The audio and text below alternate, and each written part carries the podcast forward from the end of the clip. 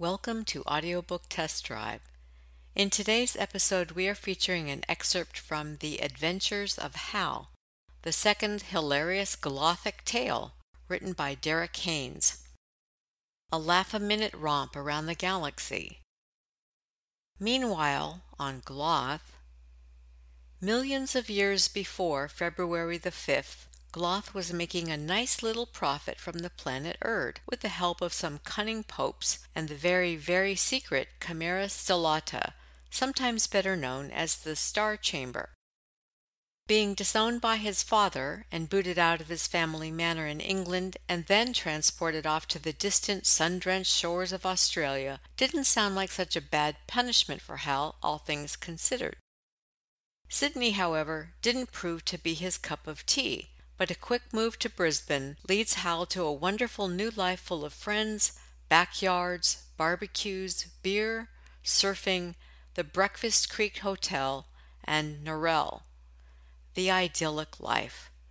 For a short time, unfortunately, as so often happens, just when you think things are beautifully perfect, someone or something comes along to throw a spanner in the works.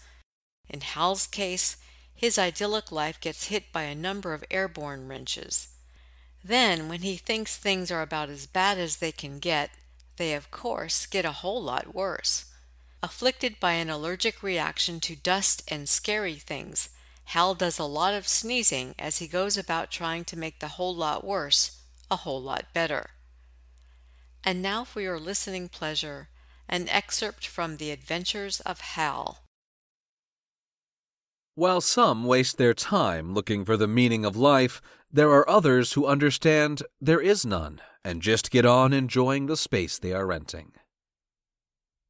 The Adventures of Hal 1.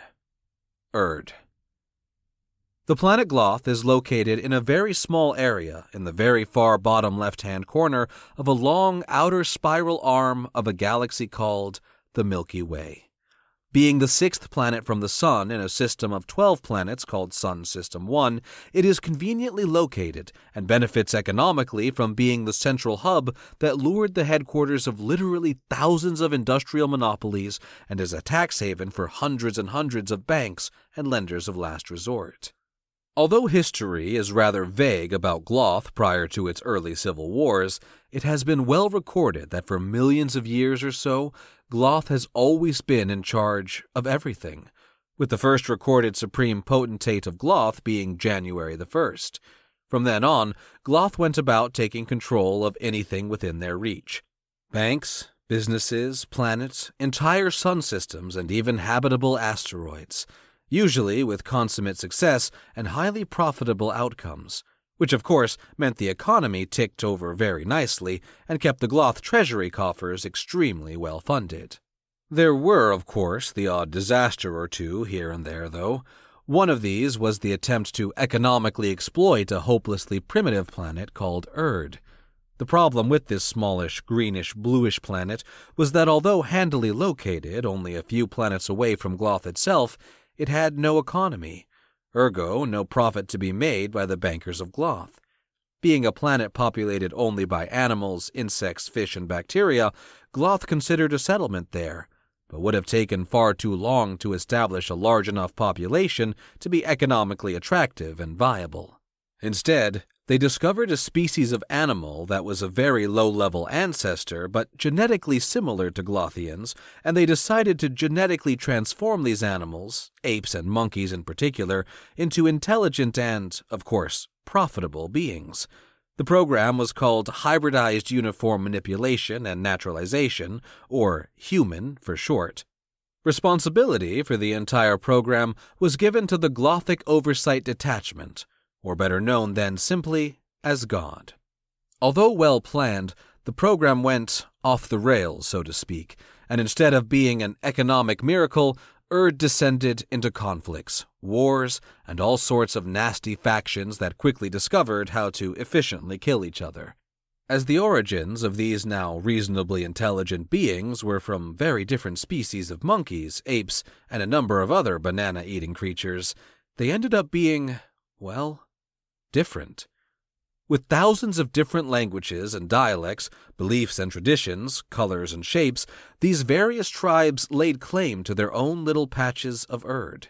Countries, states, regions, cantons, and counties, all neatly defined by thin little red lines that once crossed meant certain trouble for the crossing tribe, usually exchanging some nasty words before then proceeding habitually to find ways to effectively kill each other. Gloth tried as best it could, but a planet divided into hundreds of little fiefdoms, all happily killing, maiming, and raping each other, and with no hope of ever establishing a single ruler, Erd was a certain recipe for economic disaster. In the end, Gloth just got fed up with the whole deal and left the sad Erdian creatures to sort out their own mess, Erdians then quite happily went about finding new and exciting ways to kill each other, while everyone else in the entire universe decided to give the hopeless little planet a very big miss. After abandoning the project for a thousand years or more, it was resurrected by the then supreme potentate of Gloth, December the 9th, and an Erdian named Ugo Boncompagni, better known as Pope Gregory the Thirteenth to the people on Erd he single handedly dragged Erd back into economic viability, and in so doing became a close associate of December the Ninth. So close, in fact, he not only married December's daughter, but he also went on to replace December the Ninth as the supreme potentate of Gloth. This was not to say that Erdians had stopped killing, maiming, torturing, and raping each other with their normal gay abandon, but Pope Gregory did manage to get some order in place. Well, just enough to make a profit.